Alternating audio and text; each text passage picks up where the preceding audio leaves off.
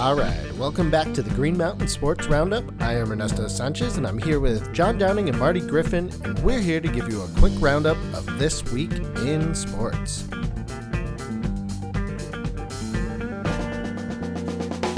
Welcome back, everybody. Uh, gentlemen, how you doing? Very good. Yeah, it's a great, great weekend for me getting to watch the Masters, which this time of the year is very unique. Definitely very different. We'll get into that a little bit, but for the most part, uh, not a bad week at all. Yeah, well, well with the exception of uh, a lot of those smart money taking a beating this weekend. Uh, yeah. Holy smokes.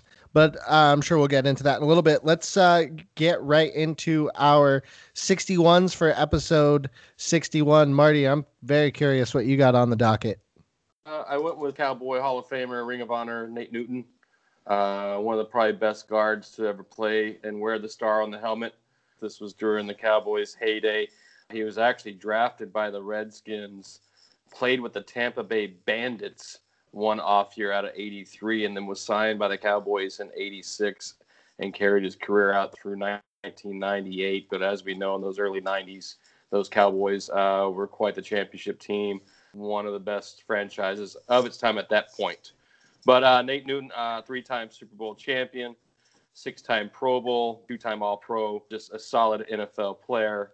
Uh, one of my favorite uh, Dallas Cowboys of all time, and my 61, Nate Newton. Johnny, you want to go next? I'm going to go with Marcus Cannon, offensive tackle from Texas Christian University. Plays for the Patriots. He was drafted in 2011 in the fifth round with the 138th pick in the draft. Good old horn toad and that fell for it. okay. Nobody's got nothing to say about the horned frog. Okay. I guess I'm up next. For my uh, number 61, I decided to do NHLer Rick Nash, played for the Columbus Blue Jackets, the New York Rangers, and finished out his career in 2018 with the Boston Bruins. Nash scored at least 30 goals seven times for Columbus, uh, including 41 in the 03 04 season when he shared the Rocket Richard Trophy with Ilya Kovalchuk and Jarome Iginla. And then he would later go on to top that uh, when he scored 42 goals for the Rangers in 2014 2015. He is a six time All Star uh, was on the NHL All Rookie team in 0203. He has 73 career game winning goals and in 1,060 games played, 437 goals, 368 assists for 805 points. My 61, Rick Nash. All right, uh, let's get right into it. It's a busy last couple days for the NBA. And just as we're coming on to record right now here on Wednesday evening, we receive breaking news that Klay Thompson uh, has torn his Achilles, sending the entire NBA Twitter aflame. Johnny, what do you got? Yeah, so he got injured earlier today, and they immediately thought it was worst case scenario. They thought it was an ACL, but I guess it turns out to be his Achilles. And you know, Klay Thompson missed the entirety of last season. So the Warriors were planning on having him and Steph Curry back for another run at it this year.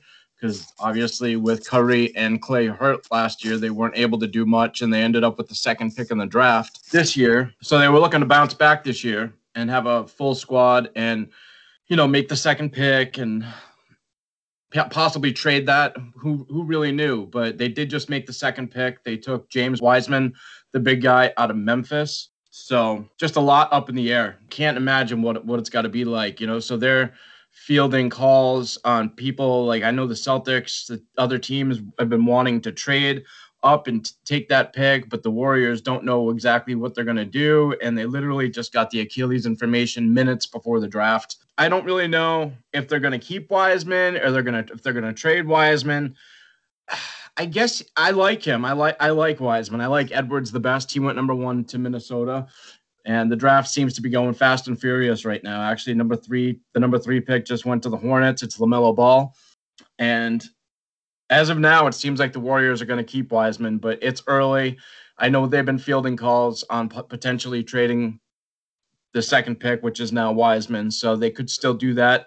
Uh, potentially, maybe Gordon Hayward to replace Klay Thompson. I don't know, but you got to, if you're the Warriors, you got to plan on Klay Thompson's. He'll be out for the entirety of the 2021 season.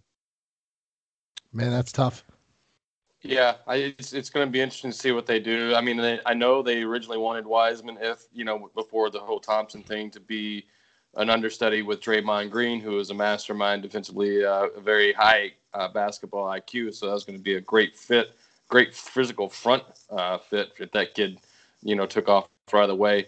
Only played three games last year in college ball. He ended up sitting out because possibly uh, taking money. I think is all involved with Penny Hardaway as the Memphis coach and was chose to sit out. So a lot of curiosity to see how well he will do in that draft. I, I imagine we'll probably get a little more and more draft talk next week because it's actually going on right now, and we don't take up the whole show talking about it. But definitely hard times for the Warriors and a lot of figuring out like how they're going to adapt, or if they want to even try to adapt this year and be relevant this year. We don't know. Okay, so we I guess we don't know for sure that it's a torn Achilles right now. Uh, Shams Charania has the latest. He's saying He's Klay suffered a lower leg injury. He's undergoing tests to determine severity, but it seems to be lining up. They say it's a heel injury. Um, so it seems like it's a torn Achilles, but obviously we don't know for sure. All right. Well, quickly before we move on, uh, speaking of the third pick, LaMelo Ball, at the very least, how do you think he's going to do and where do you think he'll rank in performance next to uh, his brothers who have preceded him? I mean, he hit that growth spurt when he went overseas. This is a kid. His freshman year is like five eight. Now he's like six seven. He's got a lot of upside. Great handle. Great skills. Like his brother, not the best shooting form. He's got some abnormalities and like how he shoots, and he's not a great as far as percentage wise a great shooter from the outside. He's not a consistent shooter from the outside, and there's going to be questions of is he going to play defense? Because he didn't show much of that over in the EuroLeague. As what he did pick up on the EuroLeague is great ball handling skills, great court awareness on the offensive end. I think he will be a factor offensively. Just how much so soon, it's, it's going to be hard to tell. Uh, I think his brother has been a bust in, in, in, a lot of ways of the hype that was built up around that. It's going to be interesting to see how, how he uh, shapes up. Whoa. So pick number four just went and it's Patrick Williams from Florida State went to the Bulls. That that is an upset. That's the first shocker of the draft. And yeah, apparently the Cavs are are fielding offers for the number five pick right now. So maybe it's your first trade of the draft. It's coming fast I, and furious. I thought they were going to take the Israeli that that good forward. He was pretty solid. I thought that's where the Bulls would go. Yeah, this is uh wild. I love how fast it is. The NFL draft is usually painstaking. Mu- it is painstaking. The NBA is just like, all right, we're ready to go. Make your picks. Anything else you want to add, Johnny? Uh, It'll be Ball? interesting. It'll be interesting to see the relationship between Ball's dad and Michael Jordan. I, I can't imagine that they're going to mesh. I didn't well, think about. I didn't even think about that. Yeah, exactly. Well, I don't think he meshes well with anybody. Uh, well, yeah, true. I mean, some of the comments that that guy makes are just outlandish. That fucking guy's certifiable. He's he's crazy. yeah, he is. Just so much action happening in the NBA right now. It's fun. Did you see that Bogdanovich uh, is not going to the Bucks now from the yes, Kings? He wants he to said, field free free agency. Yeah, that's yeah, huge. He, he said no. And then you saw Horford got traded from the Sixers to Oklahoma City. And for a trade exception, apparently that might be a move that enables Philly to, to put a package together to get James Harden because it gets them a mid-level exception spot, and that's something that the Houston Rockets would covet in a package. So I'm Houston. I'm just going to sit on Harden. I got you for two years. It's going to be worth my while as a Rocket, as the owner, as a GM for this to work and not just react to two players who want to be out. You know, I, I, am going to sit on this guy until I get exactly what I want. And what was brought up today, uh, watching uh, some sporting news, is that what's his face, who is now director of operations for Sixers, pretty much walked out on the owner over in Houston. So does he really work in his favor to help out the Rockets owner for his own situation? Do they really go after Harden and and basically appease somebody that he actually truly hates that he walked away from his job from? Daryl Morey. Yeah. So Morey was the GM of the Rockets and is now the GM of the Sixers. So you're thinking that there's no way that the Rockets are going to send Harden to to the Sixers now, right? Well, they just they just had a very turbulent relationship when they were in the Rockets organization, and it was just basically stated today on a couple of shows that I was watching that that could be a big a big hang up for that. For sure. For sure, especially with the trouble that Morey caused the league and the Rockets and his comments about China last year. Right. It'd be interesting to see how that unfolds, and really shocked me that Oklahoma picked up the three-year, $81 million, $81 million contract on Al Horford too. Well, it seems like it's trying to break up all its little chess pieces there. Well, like I said, it's just uh, I I mean I think they're going to find a way to to move that or just use that as a piece somehow. So that is the now they have in addition to Horford, who I, I don't really think they want. I think what they want is the stockpile of picks. So they now have 16, yeah. 16 first round picks in the next six years is what Oklahoma City Thunder has now in their treasure chest. So they are hoarding picks for something. But as we get back to like the main players, we know it's a players' league in the NBA, and the players are the ones who really call the shots here, right? I mean, so if James Harden rejects a two-year, hundred million dollar extension, which he just did, and says he wants to go to the Nets, I mean, you got to think that your money has got to be on that he's probably going to end up with the Nets somehow, even though I guess Kyrie wants nothing to do with him on the Nets. But if he wants to play there, it's a players' league, and somehow the players always get what they want. The last guy we saw do this was Anthony Davis, and he wanted to go to the Lakers, and by God, he made it happen. And it's just like whatever the player wants, the player gets in that league. And I guess it's a good thing if you're a player, but if you're a fan of a team, it's it's a shame because the second your hometown star player wants out, he's gone, and you're stuck holding the bag of nothing uh, with nothing in it. Rarely do you get that trade for that one big superstar, and you're on the receiving end of four players and a bundle of picks here and there. Does it really work out for that franchise?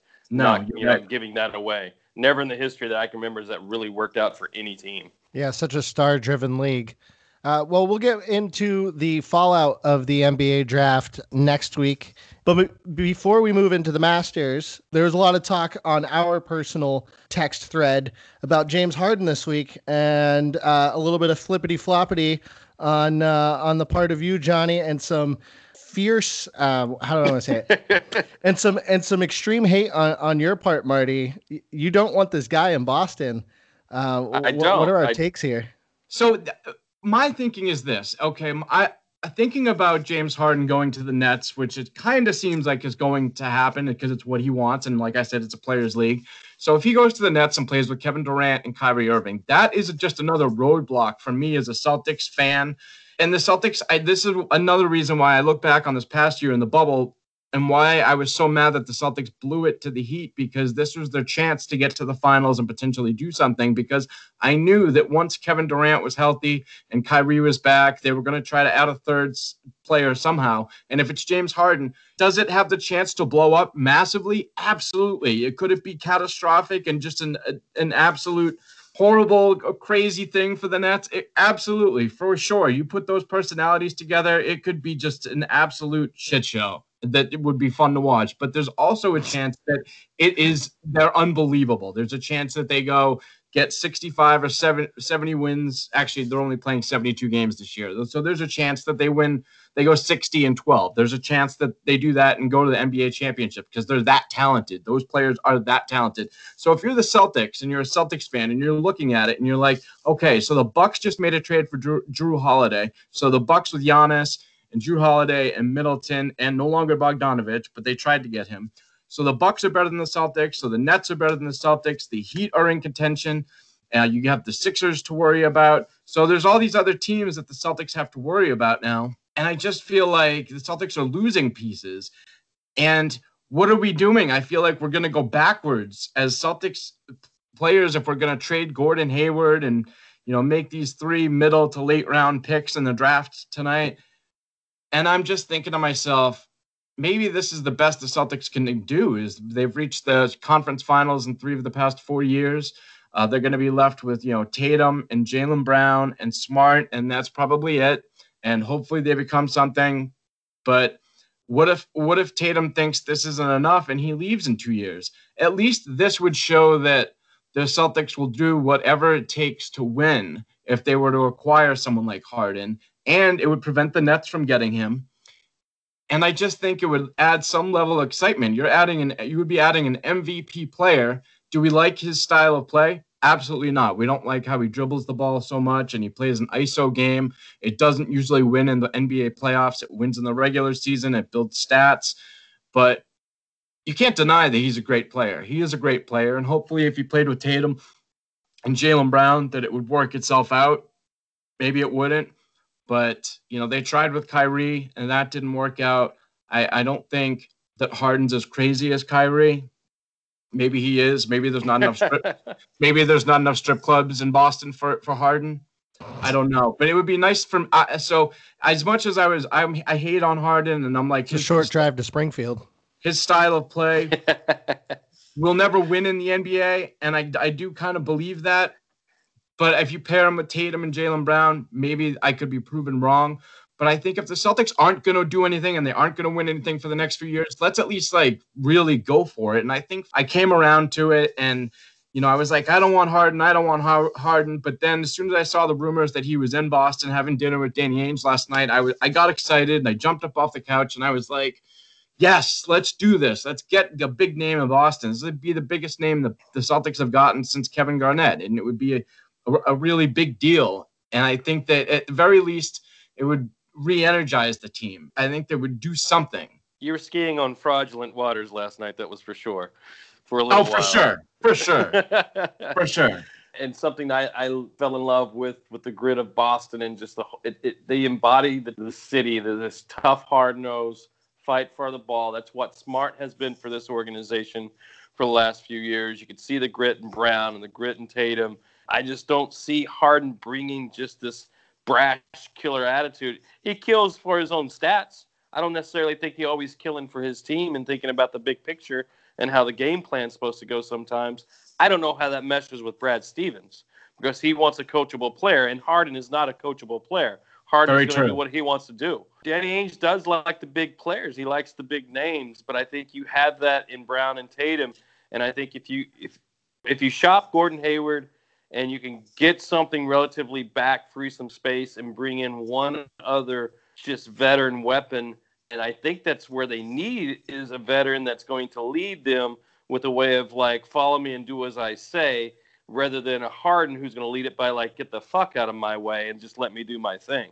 And I don't know where Brown and Tatum falls in and like how they fit into the scope of the offensive scheme. I just don't know how that works out. He just tears teams apart that's why Westbrook I thought was a perfect fit for him in Houston because, you know, if he gets moving and, and on a fast break, Westbrook's not going to give it out. He's going to penetrate and either kick it out or go to the basket, draw a foul.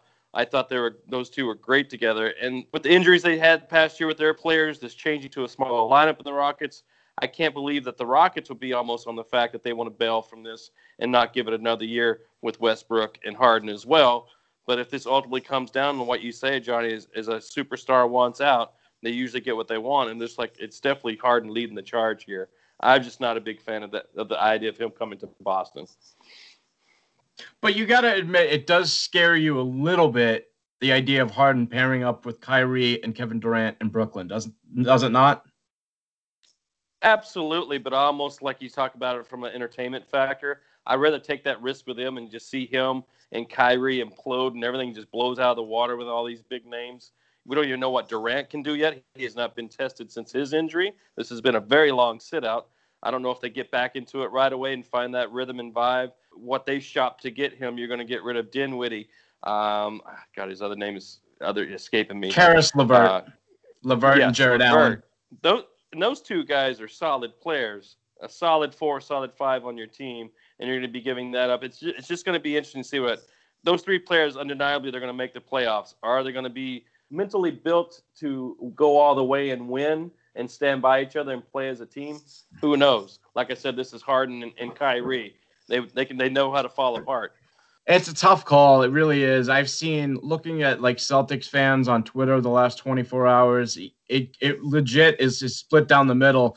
Some fans are like, "Yeah, let's do it." The other fans are like, "Hell no, keep that guy away from my team." But it's just Yeah. strange because rarely do you have an opportunity to get an MVP player on your team, and and half the fans are like, "Hell no, I don't want that guy near my team. Keep him away. He's the worst." You know, so he's definitely a player where there's lines drawn in Well, the ju- middle. Just, Yeah. just remember, you know, you can't win with certain guys. But Kyrie has won before, and Kevin Durant has won before, and the only one who hasn't is Harden, and he's come awfully close. I don't Yeah. know. Yeah, it's gonna be. It's, gonna, it's definitely gonna be fun to watch. See how all this plans out. Well, speaking of playing it out, the Masters this past weekend in November, Dustin Johnson ran away with it, shooting 20 under, uh, beating out the closest challenger, Cameron Smith, in Sungjae Im by five strokes. Marty? It was just a masterful performance. He he came out of the gate on day one on Thursday, shot uh, 65, never looked back. One of the few players in history to go wire to wire from the Masters as well and not give up the lead. Johnson got a little shaky on the fourth day, giving up a couple of bogeys, uh, but really got it back by the sixth hole, and he, just didn't look back from there. Wait, didn't he win Uh, by like a million strokes? Five strokes. Yeah, a million. Five strokes. I- M had a good shot. M just was having the left fade on all of his approach shots. The guy was masterful off the tee box, like he was a machine. Everybody was in awe of his his drives uh, in the fairways. Is basically a robot, but he just kind of kept pulling to the left on the final day. Really couldn't get get it going. You could see the pressure. Usually, when the, your shots fading like that, um, means you're over gripping. You're kind of you know panicking and overthinking your shots you could see it, see where uh, Dustin had the edge there, and he didn't look back. Uh, he was really smart. Really didn't try to over attack, even though he broke the record. I think he could have, if he wanted to take some chances, win by 22. But he did not push it too much. He knew he had the lead, and he, he was just masterful. And the next big name that showed up that that we would know is Justin Thomas, who was 12 under, but nobody really competing that I thought would on the final day, being Rahm. DeChambeau. We knew DeChambeau was going to be somewhat of a head case, and it, he really had a little hard time with that swirling wind on the third and fourth day. Uh, sad to see Tiger final day. He was just kind of cru- cruising along four to five under, um, but on the final day on hole number 12, which is a par three, uh, put three in the water for 10 strokes and just basically completely fell out of it, and uh, just not a good way to go even it's kind of funny because that's where he took the lead on Molinari last year because Molinari went in the water and then just kind of jumped back and bit him uh, this year. But uh, just a great victory by Dustin Johnson. Ordered my T-shirt yesterday. Nobody likes nothing but white lines and green jackets, baby. That's uh, Dustin Johnson. Uh, I don't know. I don't, I don't know how the Masters necessarily feels about him uh, winning. Uh, he's just not your typical kind of like graceful golf player, but he is great for the organization, the league, PGA. Uh, he's definitely watchable and fun, fun to follow. But Speaking of watchable and fun, Paulina Gretzky's watchable and fun too. oh my God! Well, I'm just saying, like you know, e- even the announcer that day that was on Golf Network, not um, not ABC, when they walked off, he had a handful of Gretzky ass, just just a handful of her ass walking off to sign the sign the card, and the, and the announcer on the Golf Network goes, "Oh, guess he's got another hole to play later." oh Jesus Christ! It was tremendous. I think he probably is going to get fired for that, but he couldn't resist. So, Marty, does that mark the end of this golf season, or do we have any more events to look forward to? Yeah, there's some events out there that this one coming up still got, you know, Webb Simpson, Sungjae Im, who just had a great run at Masters, is playing this week. I'm still going to put some fantasy draft lineups together with, with a couple of these next tournaments, but um, it's going to be a quick turnaround turnaround because you're going to kick back up again. Uh, you know, late February, and then this time around, you're not waiting forever. The Masters will be back uh, late April, so that's always the, basically the mark of the beginning of all the majors and when the real true competition really begins in golf. But there's going to be uh, always events around the world that happen because the money's there in this sport. But that was the last major of the year. That was the last big hoorah for, for PGA this season. And hats off to Dustin Johnson. Outside of this being a COVID, what a hell of a run he had this year in the PGA. Arguably the number one player in the world, and he held it in this event. So huge round of applause for a hell of a year for a PGA player. Massive meltdown for Bryson DeChambeau, eh? Uh, he's still growing. A lot of things you can see is getting to him. A lot of making excuses in his interviews after the Yeah. match, and He's a And- doucher, isn't he? Isn't he a big doucher? He's grown. he he used to be massive, massive, massive douche Johnny. Like he's grown a little bit. He's he's had some likable moments, but he's still you know somebody who needs to grow. Uh, you know mentally in this sport to be. Uh, more consistent. I was just a little shocked by Jon Rahm. He just got caught up in the moment and was trying to scratch back and taking a lot of chances and just really couldn't crawl back into it. I mentioned him on the show last week in the betting and DraftKings, and a guy who fucked me in my lineup was Schauffele, and this is a guy who's been consistent, but he just falls the last two days or the final day, and you got to scratch your head about this guy. Be interesting to see how he goes into the next uh, next year and and how he plays and how he goes back out with his putting coach and driving coach and and really his swing coach, I should probably say, and see if he can work some things out. But uh, kind of a big disappointing year for him.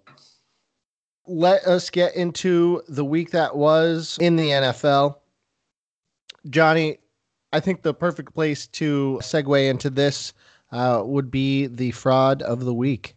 Yeah, so fraud of the week this week. uh, Please take this with a grain of maybe they're not super fraudulent, but this past week they were, and they have fraudulent tendencies. So this week's fraud of the week is going to be the Baltimore Ravens, which Boo. uh, you know, it- Wow. does- it does not pain me at all to name them the frauds, even though their only losses this year have been to the Kansas City Chiefs, the undefeated Steelers, and to the New England Patriots on a Sunday night in which Belichick called the weather gods uh, to deliver the horrible weather for that game. So they lost 23 to 17 this past Sunday night to the Patriots. And for me, the reason that the main reason that I call them frauds is because so I think it was the week before or two weeks before we mentioned Lamar Jackson saying, calling out the coaching staff, saying that the, the defenses knew what plays were coming before they were running the plays on offense. And, you know, he didn't say, necessarily that it's the coaching staff's fault, but when you say something like that, you're implying that the, the coaching staff isn't doing enough to disguise your play calling. And to that, I say, well, Lamar Jackson, the reason that you're so predictable on offense calling your plays is because you, my friend, are so limited in what can be done offensively with you. Unfortunately, Lamar Jackson is not one who can take a pass play, scan the field to his first, second, third, or even fourth option. He can't even look to his second or third option when it comes to a pass play. It's usually one read, maybe two. He's off and running. And so, for an offensive coordinator, that makes things difficult because there's only so much you can do when your quarterback can't get the ball down downfield. And now we've heard wide receiver Marquise Brown already mentioned this year that he wants the ball more, but Lamar Jackson can't get him the ball. And if you're so if you if you have such a difficult time offensively getting the ball to your playmakers on offense and even Mark Andrews, the great tight end who had a good season last year and is a great blocking tight end, isn't having the same year that he had last year. Lamar Jackson needs to figure out throwing the ball. Otherwise, the defenses are going to continue to do what they're doing to him. And that's basically setting the two strong edges, not letting him get outside, keeping him contained, and forcing him to do something. And lately, what he's been doing is not much offensively. And it's been, it, it leads to stall drives, it leads to turnovers, and it leads to punts. So, unfortunately, the Ravens, even though they're super talented and they have a lot of great players on defense, they are frauds, and they're the, this week's fraud of the week because of their lack of offensive ability. You're you're hardballs. So what's the next step? How do you rectify the situation and steer the ship right? I mean, can this team get going? I'm not sure. I think we may have seen the best that we're going to see out of Lamar Jackson. We saw RG3 go through a similar progression and Colin Kaepernick as well. Once these running quarterbacks who aren't great throwers have been figured out by the league, sometimes it's it means the end for them and it comes really Yeah. quick. And if Lamar Jackson can't figure out how to get the ball down the field with his arm, then I'm afraid he's going to suffer the same fate. and it's only going to be a few years and it's going to be like oh remember how good lamar jackson was for that brief period the same thing that we do for rg3 and colin kaepernick Fair enough. And credit where credit's due too. I think the Patriots defense figured some things out this past week in holding uh, Baltimore to fewer than 20 points for the first time in the last 32 games. So Yeah, and that's why, I, like I said before, it's important to take a strong stand on a show. It is, but this is kind of a weak stand for me. I the fraud fraud of the week because there needs to be a fraud of the week. So even though they're six and three and they are still a good team, and I think they're still twelve to one favorites to reach the Super Bowl, but I just think that they have weaknesses that have been exposed, and so that makes them fraudulent. getting to more exposed weaknesses, our Thursday game, the Colts continue to own that ass in Tennessee. The Colts being 28 and 9 versus Tennessee in regular season games since 1998. Johnny called it. Yeah, so the line was funny on this one. It was Tennessee minus two, and I think everyone, you know, had seen Tennessee be good lately, and especially over the past year and a half, and just assumed that they would beat the Colts. But there was something in my head. I remembered that the Colts just they they seem to have Tennessee's number over the years, and it proved to be the case again in this game. In the second half, they just absolutely absolutely dominated. Tennessee, and Tennessee has some major holes defensively. They could have been a fraud of the week as well. Maybe we'll save them for future weeks because their schedule looks a little tough. So maybe a hint for uh, weeks ahead potential fraud are the Titans because if you can stop Derrick Henry, Tannehill is not a huge threat to beat you. So if you can t- if you can take out AJ Brown and Derrick Henry specifically and force Tannehill to beat you, Tennessee defense can be had. So the Colts took advantage of it, and Nyheim Hines had a huge game on his birthday, scoring multiple touchdowns.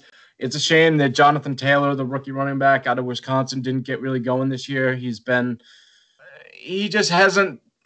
The Colts are fearing that he's the next Trent Richardson. He doesn't hit the holes hard. He doesn't run with decisiveness, and they, they're hoping that he figures it out, obviously sooner than later. But right now, he just looks like a lost soul out there. And so that's opened the door for Nyheim Hines and Jordan Wilkins to have big weeks at running back. And now that they have T.Y. Hilton back healthy, and they also have uh, Michael Pittman had a big game. Michael Pittman came back, the rookie receiver, and now he's healthy. He had 100 yards against the Titans.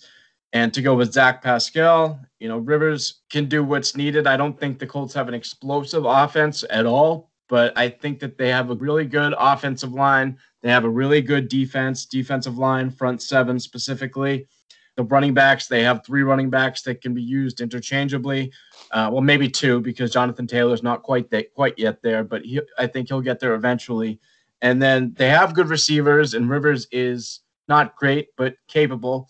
So the Colts are a little bit of a dangerous team going forward. Definitely thought it was Rivers' best game of the season so far. I mean, he's had some big comebacks, but like from start to finish, like he had a really, really solid performance. Next up, we have the Eagles, uh, the first place at the moment getting a bye, or not getting a bye, but at, in olden days would have been getting a bye.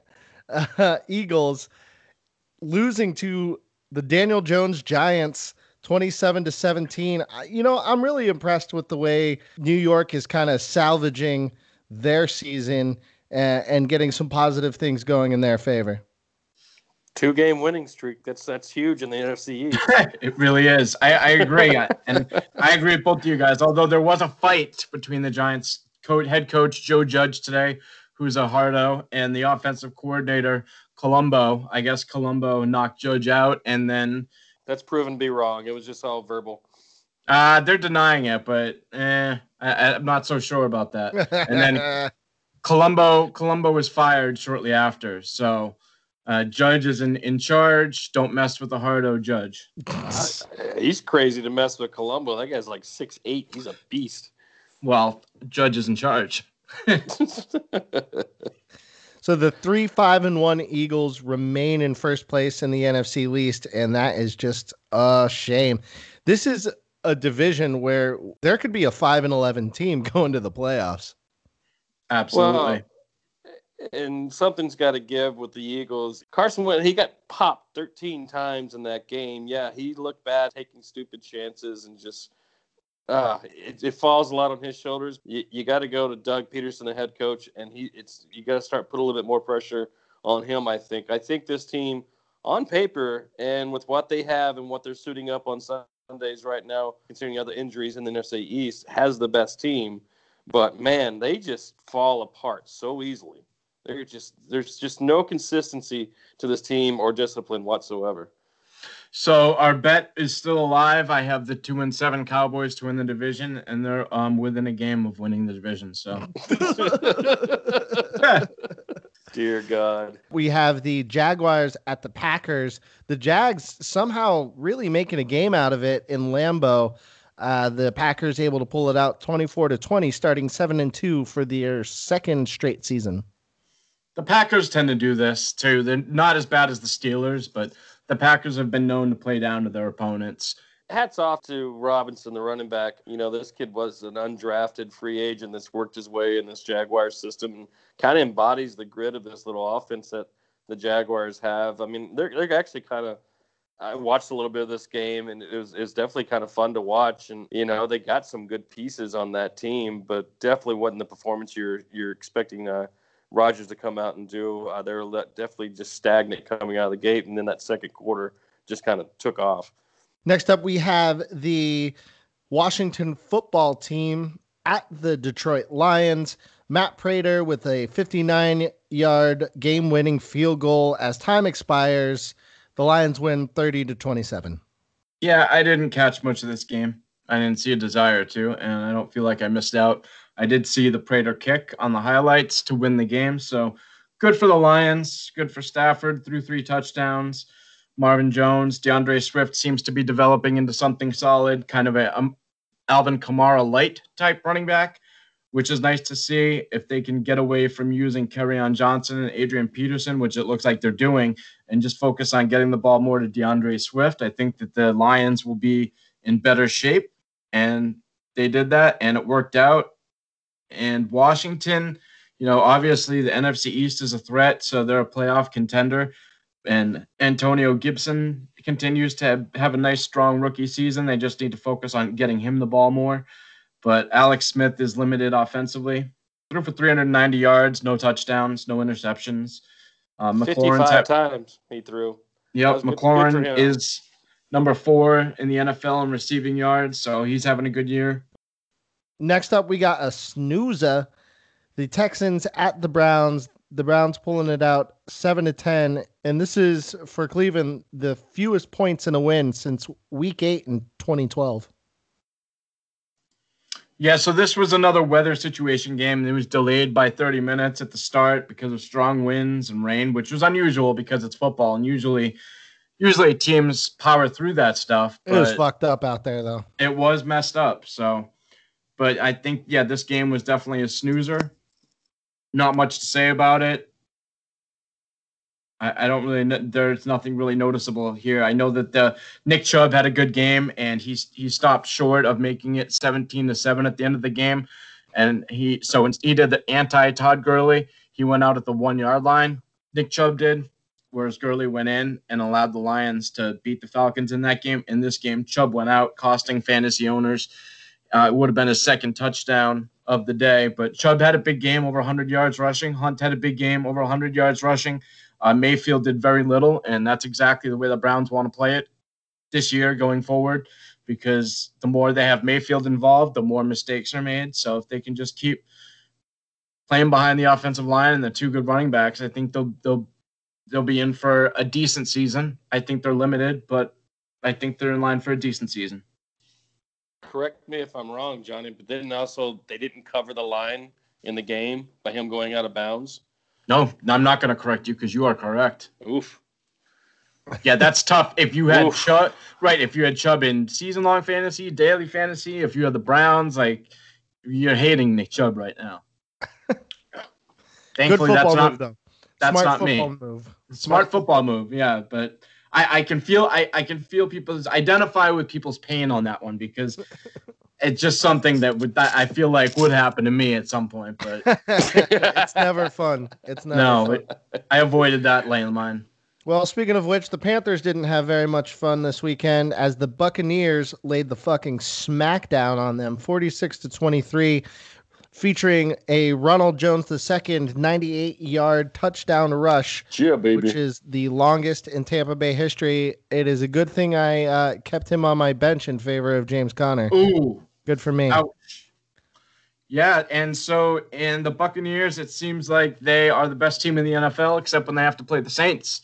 They scored on nine consecutive possessions in this game.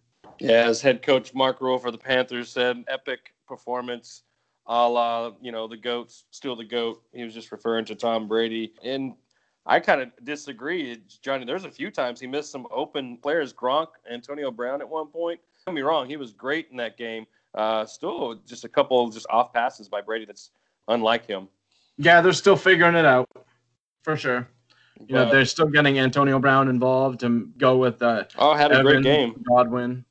But yeah, it seems like he got he got them all fed. He got six targets to Godwin, eleven to Evans, eight to Antonio Brown. So he, he everyone everyone got to eat in this game, which is how to keep a team happy. Yeah, just another McCaffrey-less Panthers team that struggled uh, rushing during that game. Mike Davis, who's been pretty solid uh, with Eh. McCaffrey out, only Not lately. yards. Yeah, Not lately. He seems to have faded out pretty quickly. you know that now we're getting to only three games played by McCaffrey now, so you got to be And he's out this week. yeah. Uh, So my question, Johnny, so if you lose a couple more games, you're the Panthers, or you just put them on the shelf? I hope so. I have Mike Davis in a lot of my leagues. And I don't I didn't I didn't get McCaffrey anywhere. Next up, we have the battle of the rookie quarterbacks Justin Herbert versus Tua Tagovailoa, and Tua going 3 and 0 to start his career. The Dolphins starting 6 and 3 for the first time since 2001, winning 29 to 21. Crazy Quick- man. I'm I'm, I'm just kind of in shock how how well they're playing. Quick little interlude. The Timberwolves are sending Ricky Rubio, who they just got from the Suns in the Chris Paul trade, to no, the Timberwolves are getting Ricky Rubio. Yeah, he went- Minnesota- He went, to Oklahoma. Right. So Oklahoma City, Minnesota to send the 17th pick to Oklahoma City for Rubio, picks 25 and 28. Interesting. It's a good point guard pickup. Oklahoma City is just making moves all over the place. Yeah, they're like All a bus. They're like a bus terminal station right now. Nothing's staying. It's just on the. It's move. unreal. yeah, exactly. All right, back to football. Your thoughts on Tua, Johnny? So the Dolphins are, are a good, solid team, and they have a good thing going, but they may be getting to be a little overrated. I don't think that they are great. I don't think Tua is great, although he's getting better each week. Um, I just think let's be careful with the Dolphins because I, I know the bandwagon's hot right now, and it's a good it's a good uh, bandwagon to jump on. It feels like, but be careful. They're- Come on, B Flow is is changing the game down there. He's he's got the, the all everyone buying in, and the I- kids, I know. the kid's got a lot of talent. Watching Tua's elusivity, and you know displaying a little bit of his arm strength, throwing off his back foot on the run. It's definitely in there. He just he's got to um, take his rookie lumps. if they can win this week at Denver, I'll be impressed because this is a, a definite letdown spot. Denver's a tough place to play, especially this time of year, especially for a Miami team going to Denver at the end of November. Um, and then the following weeks, they have the Jets and then Cincinnati. So they should be able to win, reel off three games in a row before their schedule gets tough. And that might secure them a playoff berth or close to it. But I think if the, if they do reach the playoffs, I think they are they'll be ripe to get blown the fuck out. Herbert cutting off his golden locks this week. Did You see that, Johnny? I did, He may, babyface. he may have lost his mojo with that hairdo. I know. Man, the two guys I wanted the Celtics to take, Devin Vassell and Halliburton, had fallen. Both just went. And Celtics are next. That's so such a bummer. Yeah, that just always goes like that, doesn't it? Guys fall, and you're like, "Oh, I want. Oh, Halliburton's fallen so far," and it's like, "Oh my God, I'm gonna. The Celtics are gonna get our guy. We're gonna get this guy." Then that Vassell's the guy I definitely wanted because he can shoot, and that's what the Celtics need, especially the way Herro burned them with the Heat last year. The Celtics Yeah. need need a sniper, and Vassell was that guy. And so, nope, the Spurs took Vassell. The Kings, the stupid Kings, took Halliburton. and now it's the Pelicans on the clock, and then the Celtics. we have our next beatdown of the weekend. The Broncos at the Raiders. Las Vegas has now won five straight home games versus Denver. Raiders winning 37 to 12. This one was a little surprising. I expected more out of Lock in this game. Uh, he definitely was not good at all. Four interceptions in this game. And man, it just shows the inconsistency of a young quarterback sometimes. And yeah, he was not good. And the, the Raiders took full advantage. Carr did not need to do hardly anything. Uh, Jacobs had two touchdowns, 100 yards for the Raiders, but they didn't need to use their passing game at all just because the turnovers were setting up them setting up the Raiders all day long. And so this was kind of a snoozer. And un- unfortunately, I I like the Broncos because I think they play hard and tough. But when you have a quarterback, and we saw this when the Broncos played the Patriots, they almost threw the game away at the end. Uh, Lock just slings it, man. Just he, there's arm talent. There's arm talent there in him, but he just he's he chucks it a lot. He's a big time chucker. Are we ready to stamp him with a with the bust label yet? No, definitely not. Way too soon. Okay. Way too soon. I mean, he wasn't such a high pick that he, the Broncos have really struggled to find the next quarterback. They've really struggled. So I think that they owe it to themselves and to Lock to give it a little bit more time, um, like at least another year or at least halfway into next year. Well, there was no there was no vision of them even making the playoffs in my mind Right, this year. They knew they knew it was, they knew it was going to be a building year. And they lost Sutton early in the year, their best wide receiver. So once they get Sutton back to play with Jeudy and Fant, and, and I think things will be a little bit better for them. But he, I think Lock has a good arm. It's just he needs, I think he needs a, a coach, an offensive coach that can harness that talent and kind of teach him the right way to go about it because he makes a lot of undisciplined throws that are just unnecessary, and he needs someone to help rein that in. Next up, uh, we have the San Francisco 49ers at the Saints. Uh, the Saints winning 27 to 13 in an otherwise unremarkable game. However, Drew Brees on the loss. rec- on the receiving end of a huge hit, ribs and a punctured lung. five broken ribs and a punctured lung.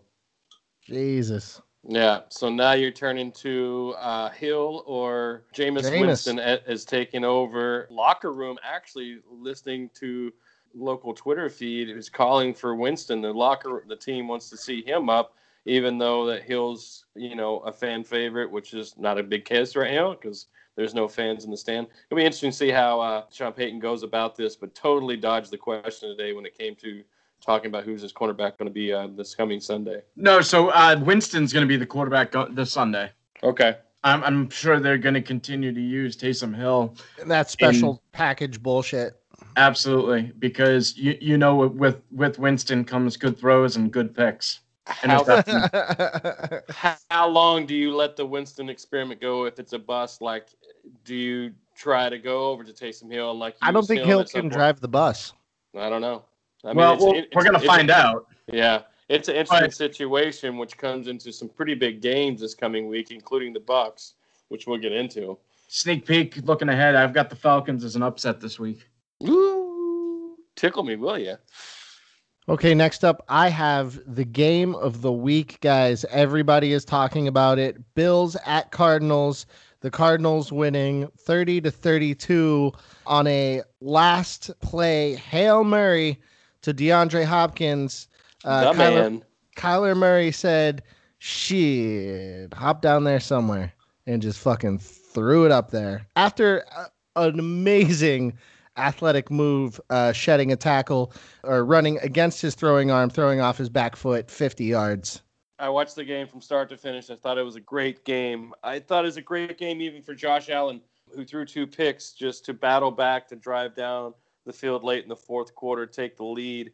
I thought that showed a lot of poise and basically some some growth on his side. Kid showing some grit right there. But just to turn around for Murray to go down and, and, and throw that hell hell Mary uh, where Hopkins out jumps three defenders who are on him and, and somehow pulls that ball in. This team is exciting to watch. They definitely are sitting in a good position going into a game against the Seahawks tomorrow night on Thursday Night Football. Um, I think this team is riding a high right now. I hope they just don't get caught with their guard down, that they're going into this game ready to go uh, and keep this ball rolling. It's definitely a fun team to watch. And Johnny, you got to think with Hopkins and the way Murray's been playing, big time play can happen at any time. The game can change at any time with these two outstanding players on, on the offensive side of the ball. I thought Josh Allen played really well in the first half, and the Bills played really well in the beginning of this game. And then the third quarter just showed how, how up and down Josh Allen can be. And he was terrible, uh, giving the game away in the third and fourth quarter. And then he had that great drive at the end that seemed to win it with that late pass to Diggs with like 30 something seconds to go. And it was a great catch. But I think it was a, ser- a couple series before that where he Josh Allen had that pick to uh, Patrick Peterson, which was a nice play by him. But it just shows that the Bills have their own issues that they to deal with as well. And then on that final play, where they the Cardinals had 11 seconds to go and they didn't have any timeouts.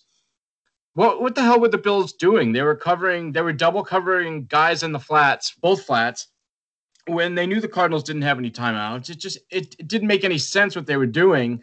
And yeah. yeah, they had they had three guys on Hopkins, and it was an unbelievable play. But I, I don't know. I think the Bills made some mistakes there too. But it was an incredible play by Kyler Murray. The throw was insane, throwing from the 50, twisting, running to his left that way, and and then twisting and getting the ball into the end zone, and then Hopkins being the high man to high point the ball in the end zone over three guys. Uh, and then just how about that trade by Billy O'Brien? Yeah. I saw something hilarious that said DeAndre Hopkins embarrassed four bills on that play. Yeah, I saw that too. That was a good one. All right, Celtics took Aaron Nesmith. I like it. He's a shooter, sniper. Vanderbilt, six foot six, 213 pounds, small forward. Thank God Great. for small favors. Well, uh, think about that. So if they keep Hayward, now they have, so they got Tatum, Jaylen Brown, Gordon Hayward, and Aaron Nesmith. I mean, that doesn't make any sense. Hayward's got to be going, right? You'd think so. I apologize to the to the listeners for the basketball Tourette's. it's NBA draft night. it's NBA draft night. we we knew this was going to be a nine hour show. Moving on to the Seahawks at the Rams. The Seahawks continue their inconsistent play. Russell Wilson, well out of the MVP conversation uh, at this point. Rams winning 23 to 16. Uh, him throwing two more picks and a fumble, basically three turnovers. You got a question that two two picks were in the end zone targeting receivers, and that's three this year. And he hasn't done that. He's only done that once in his eight year career. Definitely some lack of focus on his side. Definitely, he does not feel supported with the running game with Carson gone even talk about, which we've talked about the last couple of weeks, just how atrocious the Seahawks defense is. Huge problems uh, for that franchise right now. I, I, don't know, Johnny, how you see them faring out this week against the Rams um, in this division. Do they have a shot to, to even win this division? The Seahawks? Yeah. Well, so they got the big game tomorrow night against Arizona, which has a huge total. I think 57 and a half is the total for this game. The Seahawks are favored by three and a half. I like the Cardinals. I think I mentioned earlier this year the Cardinals have seem to have the Seahawks numbers even when the Cardinals aren't good. They play the Seahawks well. Yeah. But Russell Wilson, he just he's needed to do too much for that team, and he needs to be too much, and he forces it too much, and he and it leads to turnovers, and that's what's happening. And we saw him force an interception in the end zone. Uh, we saw Jalen Ramsey, and he asserted himself as the best cornerback in the league, shutting down DK Metcalf, which is something that nobody else has done in the league so far this year. So, uh, good for Jalen Ramsey. Welcome back to the NFL. It seemed like he'd been kind of quiet the last year since he got you, traded from the Jaguars, but yeah. he definitely announced his presence back in, in the league with authority with the shutdown of DK. So, good on did, him so did Darious Williams on the other side of the ball. That kid's starting to bloom as well. Two interceptions that game. He's been a solid quarterback for yeah. the Rams as well. So the Rams defense is maybe some a, a, unit that we haven't given enough credit to this year. I think, and maybe that's something going forward that we need to watch out for because the Rams play the Bucks this upcoming week, and it'll be interesting to see how well the Rams play against the Buccaneers and that uh, explosive offense. The NFC West is really interesting right now. As it stands, it's the 49ers on the bottom for obvious reasons, and then three, six, and three teams in the Cardinals, Rams, and Seahawks. It's really anybody's game there, and they're all talented but flawed teams. Well, the Right. Rams, Rams just interesting to me because it's definitely by committee. Because you you know you got Reynolds, Higbee, Cooper Kupp, you got Woods. All those guys are between 400. I think the most is. You mean Cooper Bob Kupp. Trees? And then I think Cooper Kupp's your leading receiver right there at 577 on the season. But they definitely spread the ball out and they run by committee too, uh, behind Malcolm Brown and Henderson as well. Cam Akers led the backfield last week, though. Yeah. So I mean, they got a lot of weapons. It's just like how they. You know, I think they're distributing it well offensively, and that defense is like we just said. Is I think they're for real. If they can keep Goff in the game and keep him focused, I think it all lies with him. But I think this is a really solid team. Offense is mis- is all misdirection stuff, though, and that's a tough way to win a game, especially if you if you aren't playing the game on your terms, which is leading from leading or playing close. You know, if you fall behind, that's a tough way to win, and that's we saw that's what happened to them against Miami a couple weeks ago, and Yeah. it, you know the misdirection stuff it, it, it's like you got one guy going here and you throw back over here and it becomes predictable. And i think that that's been a problem for them offensively. So we need to see McVay advance that offense a little bit. He's supposed to be this offensive genius and i'm, I'm waiting to see the next step in that. Next up, we had our final beatdown of the week. The Bengals at the Steelers. The Steelers uh, responding the way they've responded in the last 10 contests against the Bengals, winning 36 to 10. This was just a, a great game to watch from the defensive perspective. The Steelers came in with the attitude that they're going to show this young rook what it's going to be like to be in the AFC division uh, or excuse me, the AFC North division with the Steelers, you're going to have to take this abuse no less than two times a year. So settle in and get used to it. Six sacks on the game. Ben continues to progress in his throwing, finally connecting on uh, the deep ball in this game. I, I like what I saw out of the team. I think we're on the right path. Our final gauntlet of bad teams that we would usually lose to will be over next week when we face the Jaguars. Uh, r- ready for our loss to the Ravens on Thanksgiving Day. I'm happy with the trajectory as, as it stands, and I uh, got to see a little bit of Avery Williamson. Not as much as I thought I would see. Highsmith getting more more snaps than I expected, and Robbie Spillane continuing to do just God's work in there, filling in for the injured Devin Bush. Anybody else? Nothing. Uh, steelers are your boys i mean they played the bengals this week joe burrow is not good and i mean there's really not much to say here Okay. So we already talked about the uh, Ravens losing to the Patriots. Finally, we have the Vikings barely beating the Bears. A, a fairly uneventful game. oh, brutal Just difficult to watch. Honestly, I didn't watch most of it. Uh, second did- half was torture but did catch Nick Foles, the new Mr. Glass. I don't know, broke his hip. Like, what the fuck was that? Uh, but maybe not because the coach said after the game that, that he doesn't expect him to miss any time, which is weird. Uh, really? Because it he looked yeah, he was stretchered off. I know, he looked And- very but- hurt. but and the test came back okay. I I agree. He looked very hurt, and he looked like he'd be out for the rest of the season. But uh, I, I don't I don't I don't know. I think Chicago doesn't know. They've lost four games in a row. They're in a tailspin. And the offense the the offense in the second half was absolutely abysmal. I think they got one first down on the last drive of the game. And I, the only time they scored was Cordarrelle Patterson returning for a touchdown against his former team. Uh, the Vikings, I thought, continue to play well. The Vikings are now won three in a row. They're back to respectable at four and five, and they, they have a shot at the playoffs. Adam Thielen, his second touchdown catch was unbelievable. The way he moved the ball in his arm while he Oh, was falling to the ground. himself, that spin that he did with one hand. Oh my God, what a catch. Uh, Dalvin Cook didn't have the huge game that we saw the previous couple weeks, but he's still almost 100 yards. And I think the Vikings have something good going, especially with young wide receiver Justin Jefferson. He's been the best wide, best rookie wide receiver in the NFL uh, to date, as far as yards go. Um, I know you'll you like your touchdowns with Claypool, Yeah, but I was far just as gonna say, excuse me. but but your, as far as yardage go, which okay, is, okay. it's Justin Jefferson. Yeah, no, numbers are numbers. I get it. So, uh, how long before we end the the Nagy experiment and and move on to Chuck Pagano? Because that the writing seems to be on the wall there. Well, he relinquished his uh, offensive playing call duties today to the offensive coordinator now, so he's given that up. It's Yeah, got to be close. Pagano.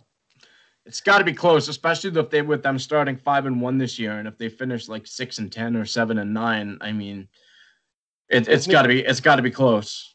It's got to be close. Which is And weird it's all to think Tony about. Parkey's fault. Seriously, it is. Uh, Even if they perform the same way they do this year, if the double doink doesn't happen, I think we're having a different conversation about this team. Maybe, Hmm. quite possibly.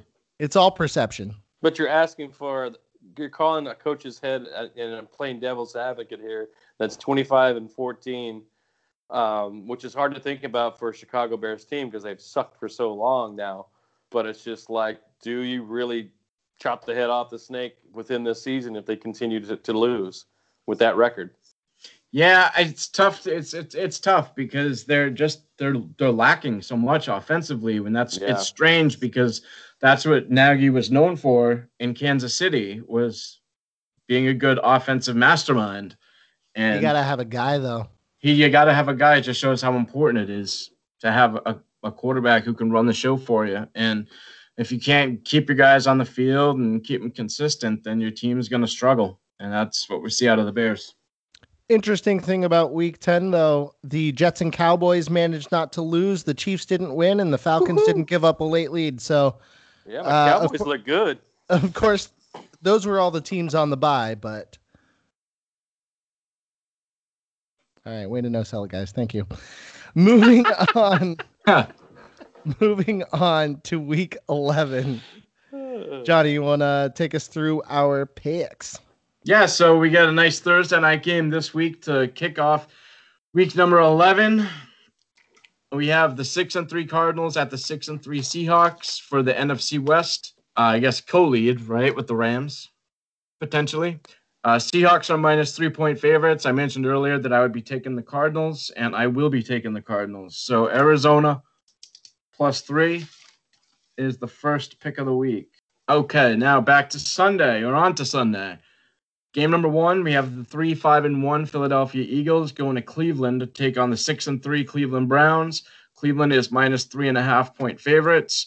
The Eagles have won five games in a row uh, against the Browns. Yeah, this is a tricky one because the Eagles are stout defensively, so they could cause some problems. I mean, but the Eagles' strength is their defensive line. The Browns' strength is their offensive line. So it's kind of strength against strength here.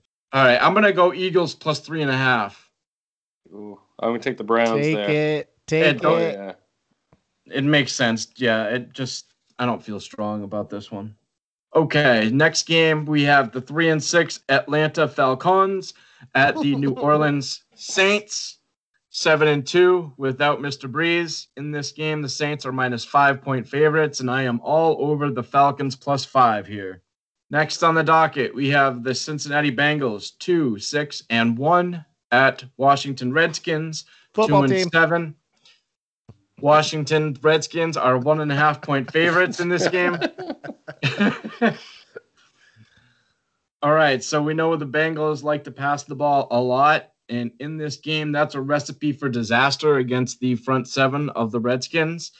So I think that while I don't think it'll be as bad as it was against the Steelers for Joe Burrow and the Bengals, I do think it could continue to be rough for them, especially because they've struggled with the health of their offensive line.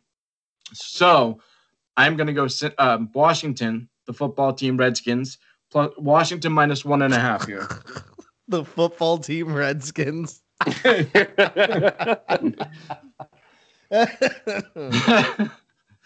oh man. and what do we Too call good. them? I don't even know. Losers. All right. You got to help me out with the next game because I don't have a line. It's is it? Detroit, the Lions, four and five, at the Carolina Panthers, three and seven. Sean, uh, Panthers minus one and a half. Yes. Uh, well, Brid- Bridgewater got hurt in that game, but he should be okay, right? Yeah, I think everything on uh, MRI was negative. All right. Oh, um, um, we know McCaffrey's out, obviously. I think the Lions. we'll find a way to blow it. I'm gonna go Carolina plus one and a half. All right. All right, next on the docket, we have the Steelers 9 and 0 at the Jaguars 1 and 8. I'm surprised by this line because the Steelers are only 9-point favorites in this game. I would expect it to be 19. Underperforming against inferior opponents. Yeah, but I love this spot. I'm I'm going to go Pittsburgh minus 9 here. I like Max- it a lot. Max play. Yeah, why not? Let's do max, play on Max, this one. Max, Max, play, play, play, play. Do I dare go against a max, max, max play, play? On the I'll take- Jaguars too, mind you. You're insane, but do it. yeah. No, I'm not. I'm not touching that. I'm just no way. Go with the Jake Luton for the win. yeah, baby. Next is the six and three Tennessee Titans. Potential future fraud against this week's current fraud, the Baltimore Ravens, six and three. In this game, the Ravens are minus six and a half point favorites. Last time they met was the playoffs last year, where the Titans upset the Ravens as the one seed, 28 to 12. So it's a bit of a revenge game here for the Ravens and a get right game for both teams. I'm surprised the line is six and a half, though. I would have expected it to be three or three and a half. So to see it so high confuses me, and it makes me say, "Well, what the hell is going on here? Baltimore must must be going to win big." So I'm going Baltimore minus six and a half. Take it. Taking Titans. Here we go. Okay. Next up, six and three Dolphins at the three and six Denver Broncos. In this game, Miami only a three and a half point favorite here. This is a home dog, three and a half point home dog, which is, is historically a, a spot where you want to take the home dog here. So I'm going to go Denver plus three and a half. All right, next up, 0 and 9, New York Jets at the 2 and 7, freshly shaven Chargers. Um, Chargers are minus eight and a half point favorites here. That seems insane to me. I think the Jets are playing better, but they're making sure that they still lose. So I'm going to go Jets plus eight and a half.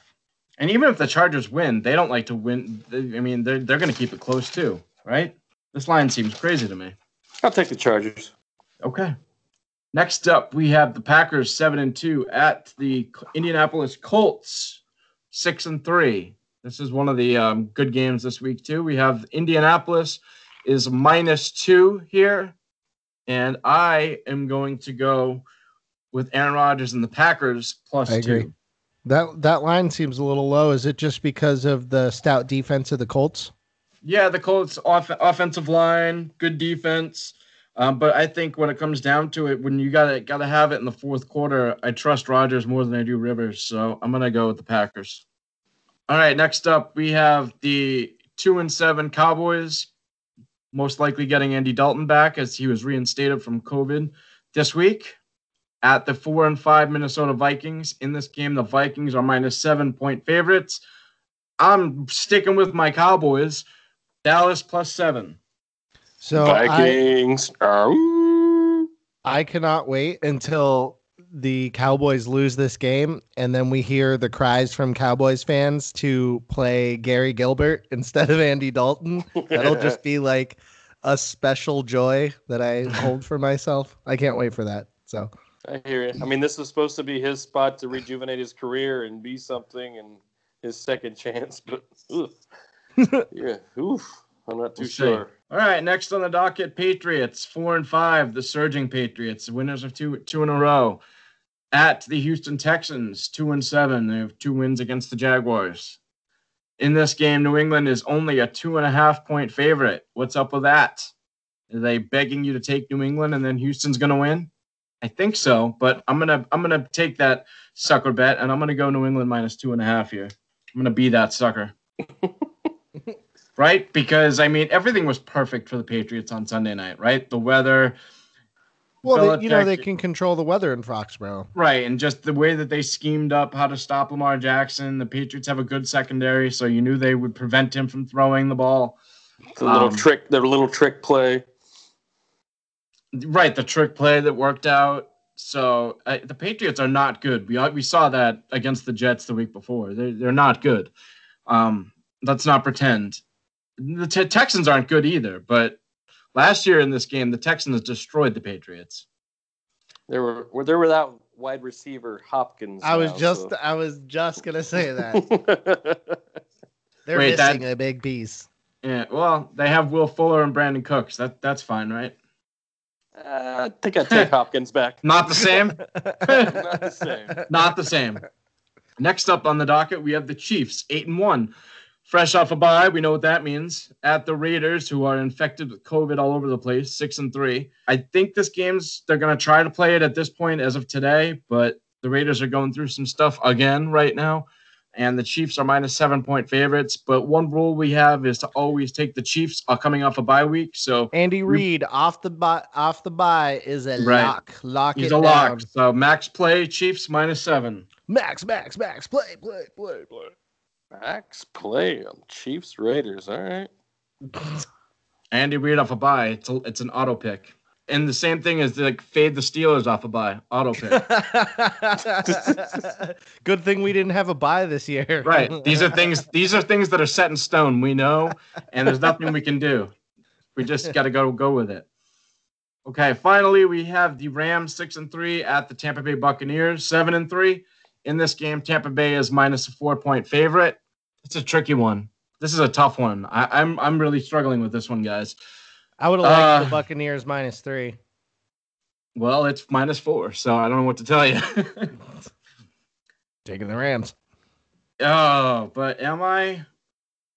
No, I'm gonna go Brady and the boys at home. I'm gonna go Tampa Bay minus four.